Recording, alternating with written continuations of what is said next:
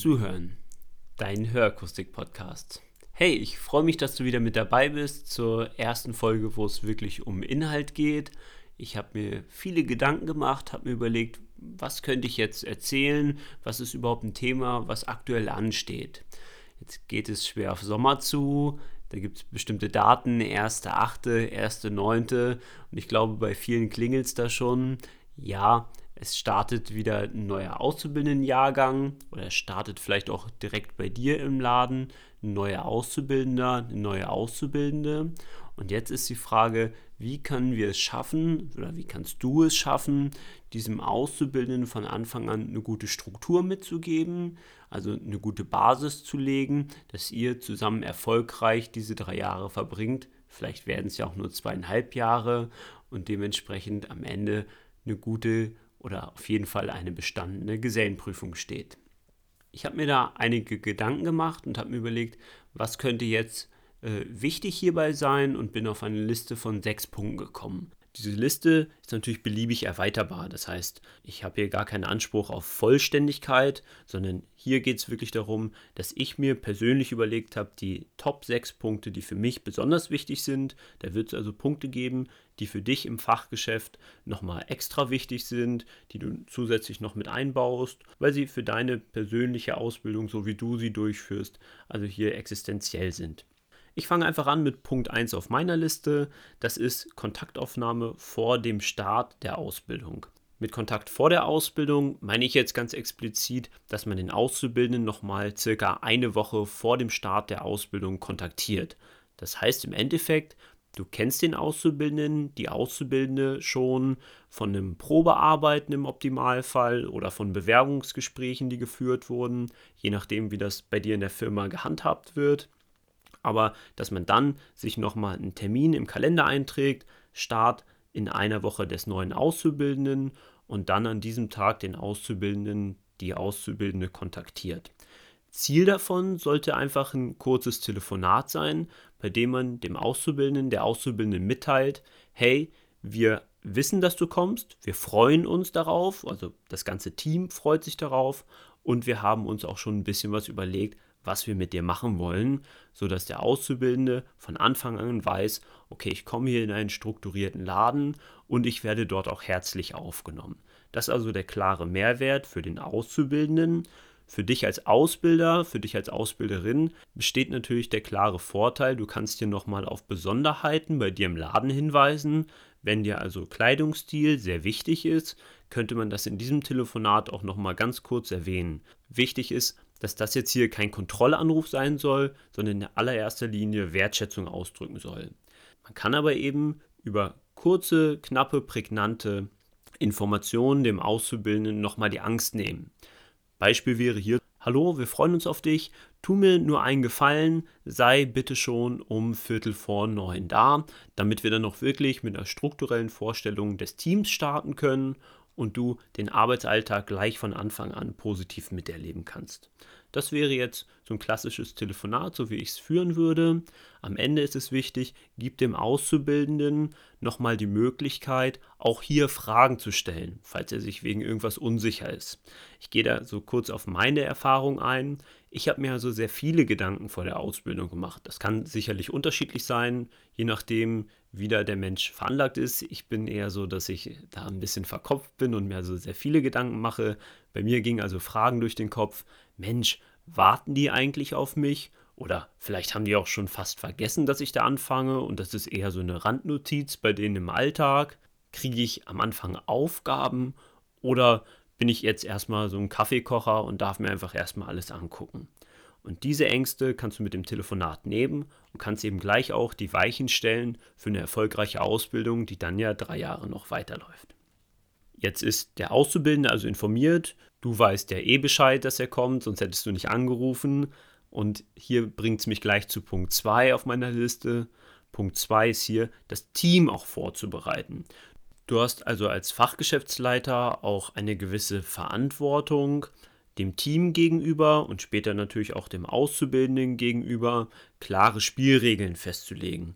Ich bin kein Fan davon, starr an solchen Spielregeln festzuhalten oder mit äh, bösartigen Maßnahmen hier äh, zu drohen, Aber ich glaube, dass wenn man am Anfang klare Regeln festlegt und hier eben auch so einen Leitfaden für alle Beteiligten hat, ist es wesentlicher Vorteil für die Harmonie, da jeder weiß, was wird von mir erwartet und hier ist Kommunikation der Schlüssel, weil woher soll die andere Person wissen, was von ihr erwartet wird, wenn es ihr nicht gesagt wird. Klar ist, wenn man natürlich schon lange miteinander zusammenarbeitet, genauso wie im Privatleben, wenn man die Leute lange kennt, kann man auch viel einzeln erwarten, ohne dass man es ausgesprochen hat. Aber kurz einfach erwähnen, was erwarte ich und dann können die Leute ganz klar danach reagieren und genauso können sie auch Erwartungen an mich formulieren. Das muss ich natürlich dann im Gegenzug auch zulassen, ganz, ganz klar. Also stimme ich mein Team ein, indem ich einfach kurz sage, hey, ich habe mit dem Auszubildenden heute schon gesprochen, der freut sich also drauf, nächste Woche die Ausbildung bei uns zu starten. Ich würde mich darüber freuen, wenn ihr diese Ausbildung mit mir gemeinsam tragt. Und das gibt euch die Möglichkeit, hier einzelne Aufgaben auch schon zu delegieren.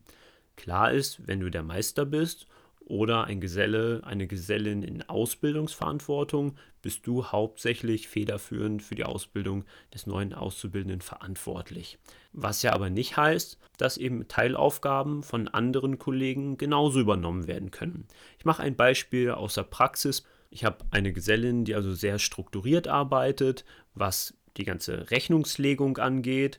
Das ist jetzt ein Thema, ja, ich kann es, es liegt mir aber einfach nicht so. Es ist keine Herzensangelegenheit von mir. Und dann muss ich mir also überlegen, bin ich die bessere Ausbildungskraft in diesem Fall? Wenn ich eine Person bei mir im Laden habe, die eine Aufgabe sehr gerne macht, ist die Chance, dass sie die gut vermittelt, in der Regel wesentlich höher. Das wäre also eine klassische Aufgabe, die man später dann delegieren könnte. Natürlich nichts jetzt für die ersten Wochen, aber später weiß ich, okay, diese Aufgabe kann ich an die Kollegin abgeben und die freut sich in der Regel drauf. Zum Thema Delegieren werde ich bestimmt auch nochmal eine Podcast-Folge rausbringen, weil ich das ein sehr wichtiges Thema finde, mit dem man Wertschätzung der Kollegen gegenüber ausdrücken kann. Kann also starke Kollegen, denen sonst vielleicht in ihrer Position zu langweilig werden würde, hier ganz gezielt fördern. Jetzt ist das Team also eingestimmt. Einzelne Aufgaben wurden delegiert, das heißt, vielleicht habe ich einen weiteren Auszubildenden im Laden, habe dem gesagt, Mensch, da ist vielleicht nochmal eine andere Ebene da, zeig du ihm doch bitte mal am ersten Tag den Laden. Und so steht quasi der Plan für den ersten Tag, vielleicht auch schon für die erste Zeit. Jetzt könnte man noch mal ein bisschen weitergehen, je nachdem, wie du auch da bist. Ich bin zwischendurch immer mal unterwegs als Referent und dann muss ich mir natürlich überlegen, wenn ich da in der ersten Zeit des Auszubildenden nicht da bin, vielleicht bist du auch einfach im Urlaub, was ja im Sommer auch immer mal vorkommen kann, könnte man hier also auch schon langfristig klären, dass in dieser Woche ein Kollege da ist, der sich dann federführend um die Ausbildung des neuen Auszubildenden kümmert. Punkt 3 auf meiner Liste, wie ein Auszubildender bei mir im Laden starten sollte, ist das Werkzeug und den Arbeitsplatz vorbereiten. Da ist zum einen natürlich die persönliche Schutzausrüstung, die jeder Kollege braucht, um in diesem Gewerk arbeiten zu können. Da denke ich jetzt an den Mundschutz, den man zum Fräsen benötigt, Gehörschutz zum Fräsen und einen Stetoclip, mit dem man Hörgeräte gefahrlos und auch gut abhören kann. Darüber hinaus gibt es natürlich auch noch wesentlich mehr Werkzeug, was im Laden verwendet wird, was dann auch individualisiert sein kann.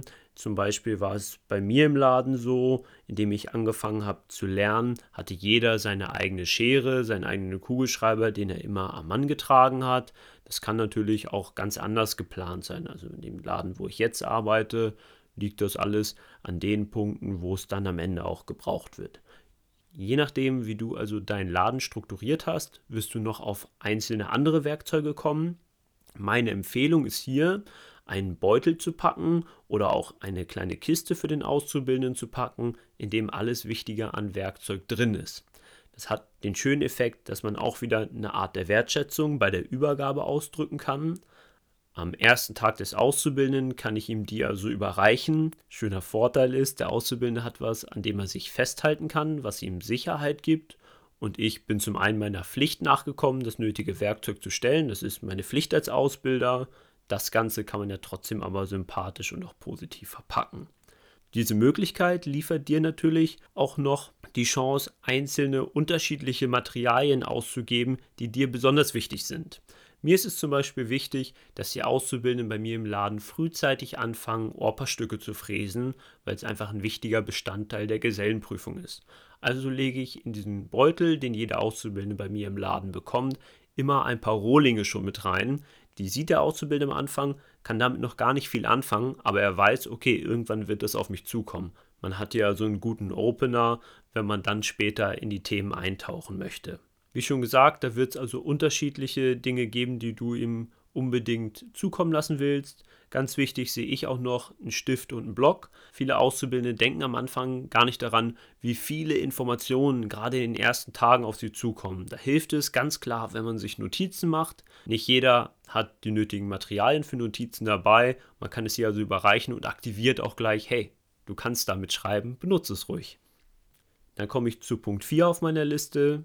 Der ist nicht neu und der lautet einfach Zeit für den Auszubildenden nehmen, gerade am ersten Tag und auch für die Begrüßung des Auszubildenden. So eine Begrüßung kann eben hier auch schon die Weichen stellen.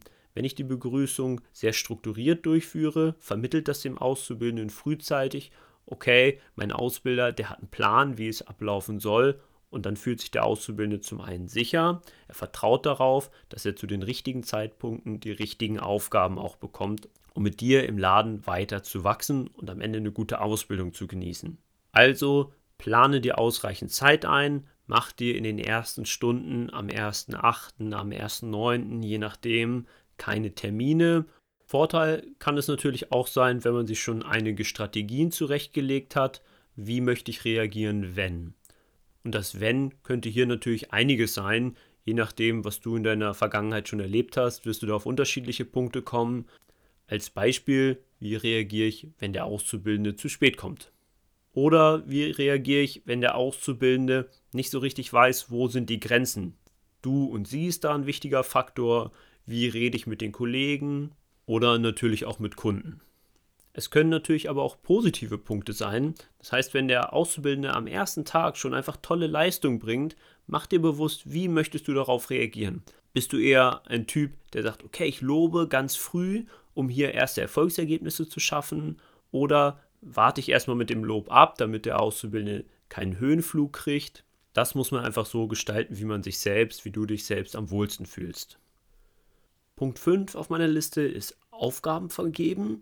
Und hier heißt es wirklich, möglichst frühzeitig dem Auszubildenden einfache Aufgaben übertragen, die er auch schon am Anfang, am ersten Tag und dann später auch in der ersten Woche hoffentlich erfolgreich meistern kann.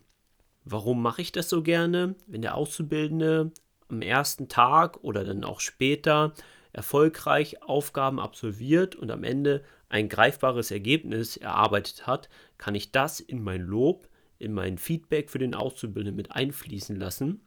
Und nicht umsonst arbeiten wir halt in einem Handwerksberuf und beim Handwerk sollte immer irgendwas erarbeitet werden. Das ist was, das erwartet der Auszubildende, das erwarten ja auch Kunden von uns, dass wir Ergebnisse leisten und diese Ergebnisse möglichst stimmig sind.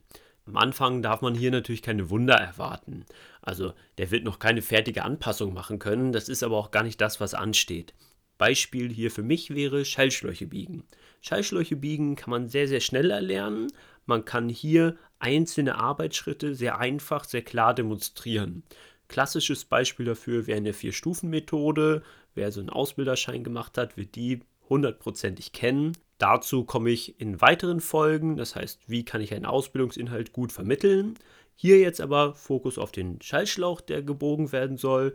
Wenn ich das dem Auszubildenden einfach vermittel, vielleicht kann man diese Aufgabe ja auch schon delegieren an einen Auszubildenden, der noch im Betrieb arbeitet oder an einen Gesellen delegieren, der äh, dem Auszubildenden diese Aufgabe näher bringen kann und dann natürlich auch mit ihm das erste Arbeitsergebnis bespricht. Ich würde mir natürlich aber nicht nehmen lassen, als Hauptausbilder das Endergebnis dann nach einem ersten Feedback des Kollegen, an den ich die Aufgabe delegiert hat, mit dem neuen Auszubildenden nochmal zu besprechen. Hier also als Ziel ein Ergebnis schaffen, worauf der Auszubildende stolz sein kann und ein Basis für ein späteres Lob- oder Feedbackgespräch legen. Und das ist auch schon Punkt 6 auf meiner Liste, das abschließende Feedbackgespräch des letzten Tages. Was nicht heißen soll, dass das das einzige Feedbackgespräch werden soll, sondern Feedbackgespräche sind für mich essentieller Bestandteil von einer guten Ausbildung und natürlich auch von einer guten Teamführung. Also auch Gesellen oder andere Auszubildende haben das Recht verdient, hier eine Anerkennung von mir für ihre Arbeit zu bekommen. Das kann natürlich auch mal im negativen Fall sein. Trotzdem hat jeder, der eine Arbeit leistet, das Recht, dazu ein Feedback zu bekommen.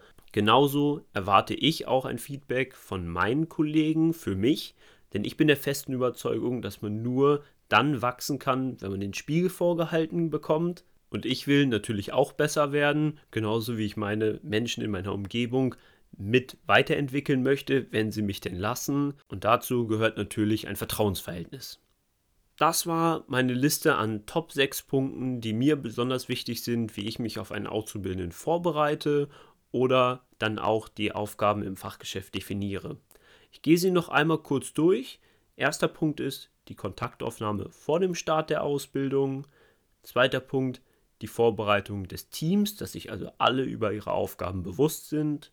Punkt 3 Werkzeuge am Arbeitsplatz vorbereiten und wie schon besprochen, so eine kleine Geschenkbox oder eine Geschenktüte als Opener für den Auszubildenden vorzubereiten. Punkt 4 Zeit nehmen, denke ich, ein ganz wichtiger Punkt, um hier Vertrauen zu schaffen und eine gute Arbeitsatmosphäre vorzuleben.